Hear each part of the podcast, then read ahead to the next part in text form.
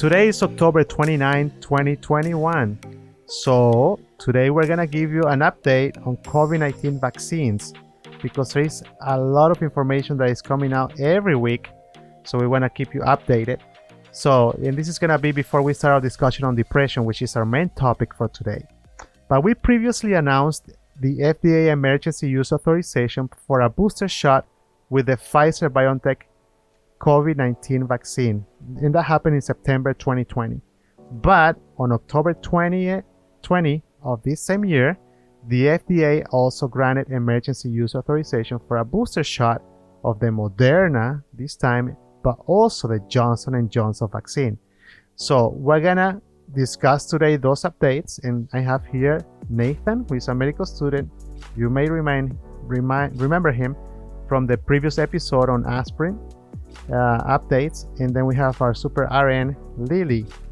And we're going to talk about the vaccines. So Nathan is going to talk about Pfizer, Lily is going to be talk, talking about Moderna, and I'm going to give an update in Johnson & Johnson. Absolutely. So Pfizer, BioNTech, brand named Comirnaty, uh, this now has full FDA approval for patients who are 18 years and older for the prevention of COVID 19. The rest of the indications uh, for this vaccine are under the emergency use authorization, it is authorized for those 12 years and older, with a total of two doses 21 days apart.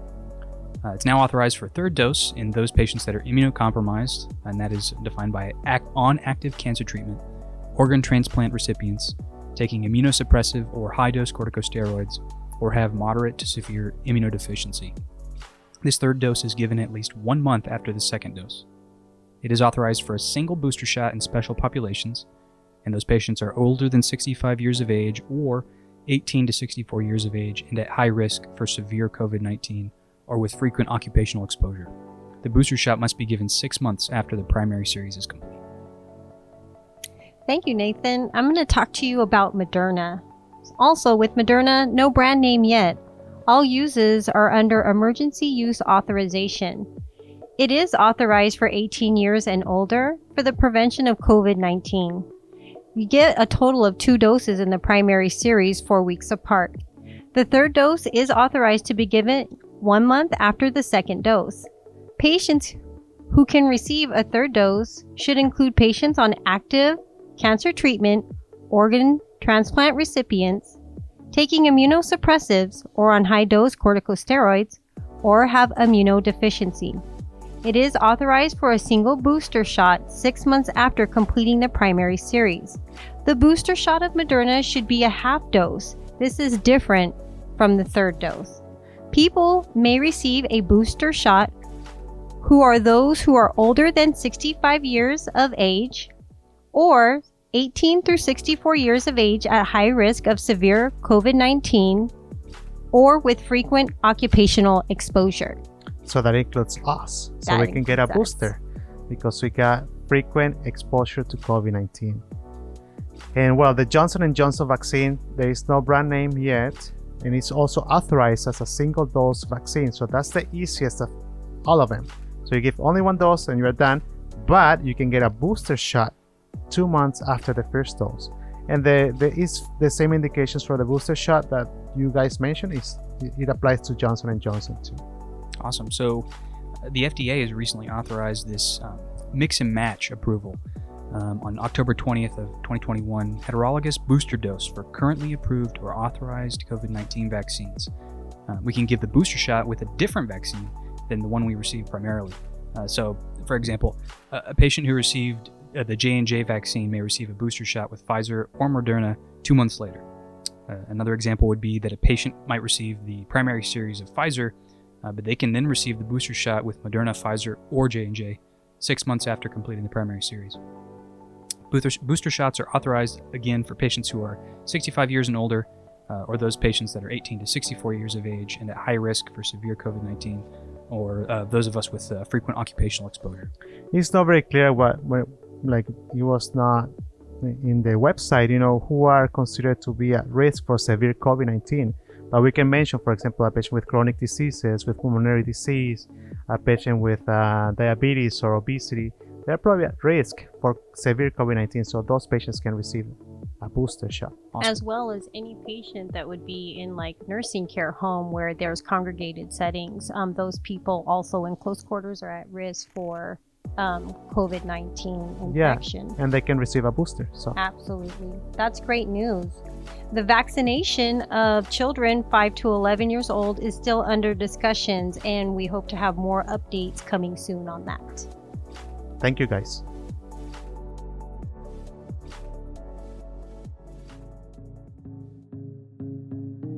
This is Rio Bravo Q Week, your weekly dose of knowledge brought to you by the Rio Bravo Family Medicine Residency Program from Bakersfield, California. Our program is affiliated with UCLA and sponsored by Clinica Sierra Vista. Let us be your healthcare home.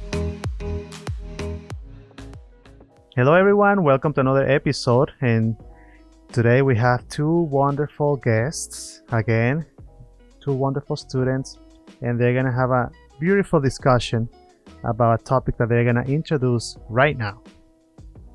Hi, everyone. Thank you for listening. My name is Virginia Bustamante. I'm a third year medical student at Ross University School of Medicine. And I'm Shariza Besmanos, a fourth year medical student at American University of the Caribbean School of Medicine. And I'm Hector Arreaza. You have heard me before.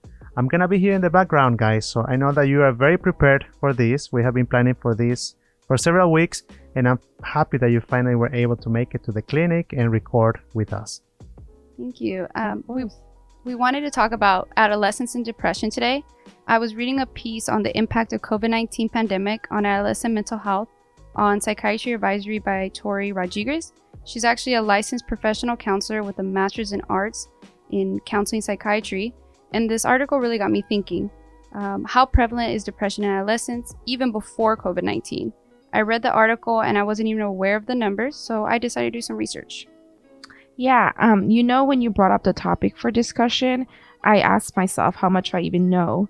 I found that the CDC reported that more than one in three high school students had experienced persistent feelings of sadness or hopelessness in 2019. This was a 40% increase since 2009. Wow, those numbers are actually pretty high. Yeah, and it also said that in 2019, about one in six youth reported making a suicide plan in the past year. That was 44% increase since 2009. 44 increase. That's almost unbelievable. Now I'm asking myself, what is causing such a drastic increase? Same. When I read Rodriguez's piece, it really got me thinking. What is, or are there even causes linked to such a huge increase? Yeah, um, are adolescents more open to talk about mental health illness, or are there other factors affecting their men- mental illness? For example, increasing social media presence or other home or social pressures. Exactly, and that may be partially why. The US News and World Report wrote a piece that highlighted on the possible contributing factors that have led to this increase. This they stated that the data hasn't really shown a conclusive answer, but there are some common themes that they found. And I like to spend some time on this podcast actually really going into each of those themes and discussing them. The US News and World Report listed five common themes. Theme 1, what they called a modern day diagnosis, where they referenced John Hopkins Health Review, which explained that adolescent depression is somewhat of a new diagnosis. I've actually heard of this. Um, up until the 1980s, mental health professionals were reluctant to diagnose adolescents with a mood disorder because their brains were still developing. They thought it was not appropriate to discuss or to diagnose someone so young with, for example, depression. Yeah, exactly. So the current thought is that perhaps this change of thinking has played a part in increasing the numbers in form of increased reporting and also documentation. Interesting. Wow, it's like statistics all over again. yeah. The second theme they listed was hyper-connected and overstimulated. This really stems from how our world is today, where electronic devices and social media play a big part in youth's um, youth's lives. The idea that they have a life in the real world and also one in the virtual world. I read a study on teens, social media, and technology, a Pew Research Center study that more than 95% of teenagers have access to a smartphone, and 45% of them describe themselves as being online almost constantly. yeah, to think of how this may affect them and how they see themselves. For maybe a lot of us listening right now, we've had um, our own social media, if that could be Facebook, Instagram, TikTok, and going way back to MySpace. But we know that social media can be an amazing place to share our lives, but it can also be a place where there's a lot of criticism. Yeah, you know, I have two preteens, uh, two children, two boys, and um, they don't have a cell phone. They hate me for that because Wow. all everybody in their classroom have a cell phone. Yeah. But um, so I have you heard of this term FOMO? I don't know if you have heard before of that. yes. Fear Yeah. of missing out. So it's a condition, you know, that can cause severe anxiety in people because maybe others are having fun when they are not connected, or maybe they missed a particular event or a or a memorable experience or an opportunity to connect to mm-hmm. someone that is famous, or maybe having an online investment on time. So that fear of fear of missing out. So that's might be one of the explanations for this uh, increased uh, depression and anxiety. Yeah, that actually makes a lot of sense. Uh, the uh, another thing was that the Journal of Abnormal Psychiatry explained that the psych, the spike, sorry, in depression and suicidal tendencies may also be connected to social media among young people. They went on to describe how it's not uncommon for young people to measure their own self worth based on likes.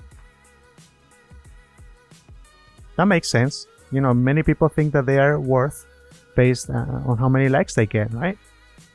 yeah the that i i would have to confess i've also feel like i've i've put myself in the same um predicament. Yep.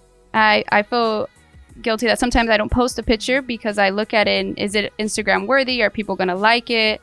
Um, rather than is it for my family? Is it me sharing my personal moments with everyone Yeah, I've done it too. Um, it's not something I'm proud of, but I have gotten sucked into the fake reality of online.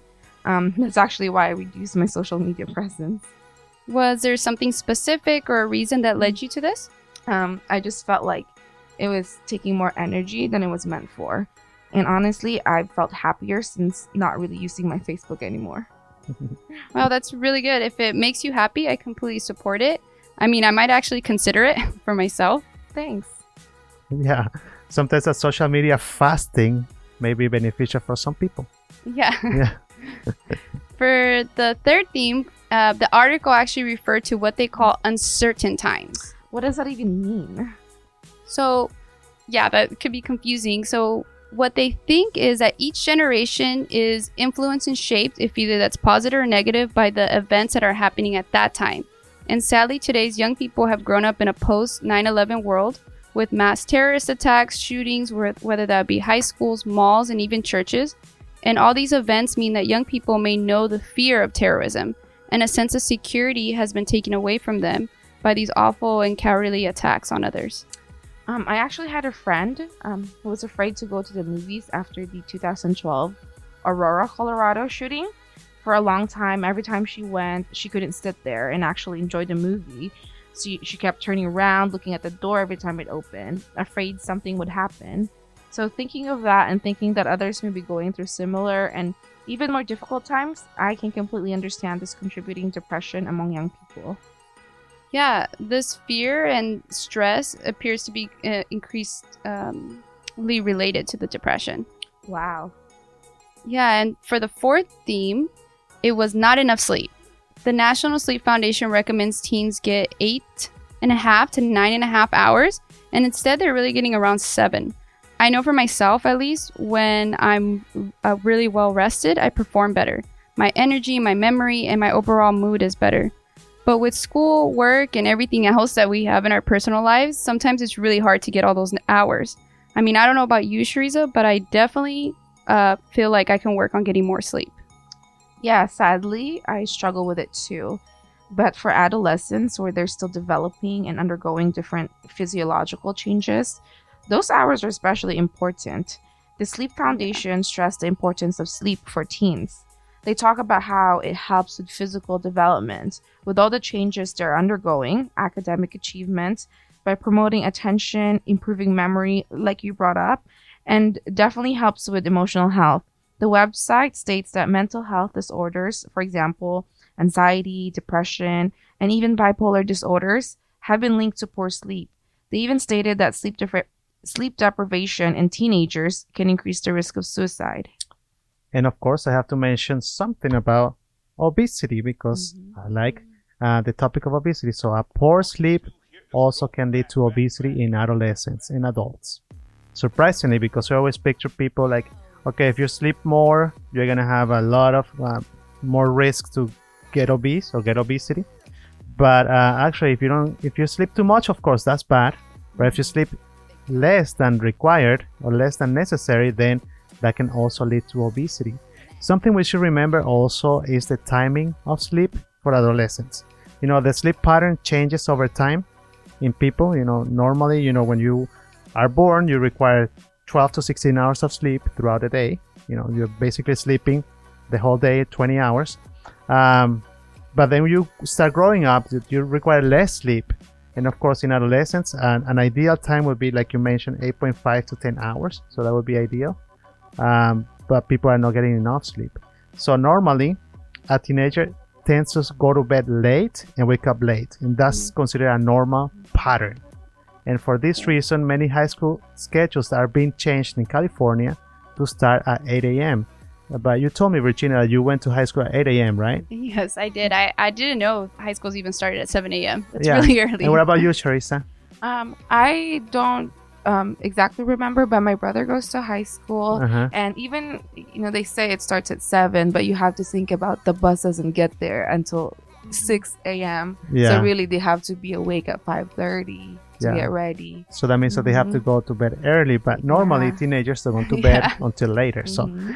it's, it's something difficult to to explain, but yeah, um, sleeping definitely can help Mhm. uh, a, a, a teenager to uh, prevent suicide, and prevent other problems that they can have. Yeah, definitely if they're starting at 7 a.m., it sounds like improving their sleep would be something that would be very helpful in preventing mental health disorders or at least reducing their symptoms. Yeah, I believe so. The last and fifth theme that uh, we want to discuss on the U.S. News and World Report is uh, the increase may be also linked to the lack of community. This goes back to the world we live in today. We live with this what um, uh, go this go sorry this go go mentality that we have to move on to the next thing, and the community that we've built may be also getting smaller. So it's both this go go mentality and that our community is getting smaller. And something the article quoted was our face to face connections have actually decreased. Is there anything else they suggest? Well, actually, um, in outside on a different article, the U.S. Preventive Services and Task Force they actually re- recommended that primary caregivers reduce um, adolescent screen time, and that this may help with depression. This doesn't always happen though, so they suggest that identifying adolescent depression should not be something that only falls on the medical provider, but something that we should all be responsible for. We can do this by building healthy and trusting relationships with our young people, and hopefully, this will help build a sense of community with them. So I'm very proud to say that here in Clinica Sierra Vista we do universal screening for depression for adolescents and adults. So I think that's a good thing to do. Yeah, that's amazing. Yeah. To recap what we talked about today and highlight some of the themes that are possibly related to the increase in adolescence depression, uh, there was the idea of the modern day diagnosis, second being the hyper connected and overstimulated based on the events that have been happening. Third is the uncertain times we live in. Fourth, not enough sleep. And lastly, the lack of community. Uh, we hope you guys all really enjoyed listening. And remember, if you are or know someone struggling with depression and suicide thoughts, reach out to someone. L- let someone know how you're doing. Uh, tell a teacher, adult, or just someone. And for whatever reason, if you don't feel comfortable or uh, to or you have someone to even reach out to and you feel that you are in danger of hurting yourself or others, please call 911. There are also national suicide prevention hotlines. That is 1 800 suicide or 1 800 S U I C I D E. And um, there's also 1 800 273 TALK. Again, that's 1 800 273 T A L K. And for something that's local in town, there's also the Mary K. Shell Mental Health Center. They have a walk in crisis. They are located in Bakersfield on College and Mount Ver- Vernon. And this is actually in the same parking lot as Kern Medical Center. And their phone number is 661 868 8123. And for the residents, if they have somebody who is suicidal in clinic, you know, it's good to have um, our counselor here, our mental health uh, specialist, evaluate the patient, and they can be seen right away. So don't wait. And I think most residents are very well trained on what to do, Mm-hmm. but sending the patient to Mary K. Shell might be another option. And yeah, that's that's great. That's great information, guys. Thank you. And thank you everyone for listening in. And I hope it was helpful in one way or another. Thank you, everyone. Thank you. Bye. Bye. Bye bye.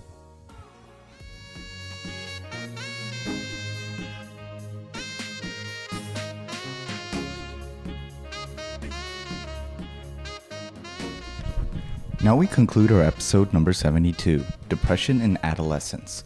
Our adolescent patients are a special population, so special that you can even do a fellowship after finishing your residency. Our adolescents are under a lot of pressure, especially during this era of social media. Remember to screen for depression and start treatment right away with behavioral therapy and medications as needed, or refer your depressed patients to a psychiatrist to start treatment promptly. Do not forget to assess risk of suicide and act fast to prevent suicide in your patients. Even without trying, every night you go to bed being a little wiser. Thanks for listening to Rio Bravo Q Week. If you have any feedback about this podcast, please contact us by email at rbresidency at clinicasierravista.org or visit our website at riobravofmrp.org backslash Q Week. This podcast was created with educational purposes only. Please visit your primary care physician for additional medical advice. This week, we thank Hector Arreaza, Lillian Peterson, Nathan Heathcote, Virginia Bustamante, and Teresa Besamanos. Audio by Suraj Amrutia. See you next week.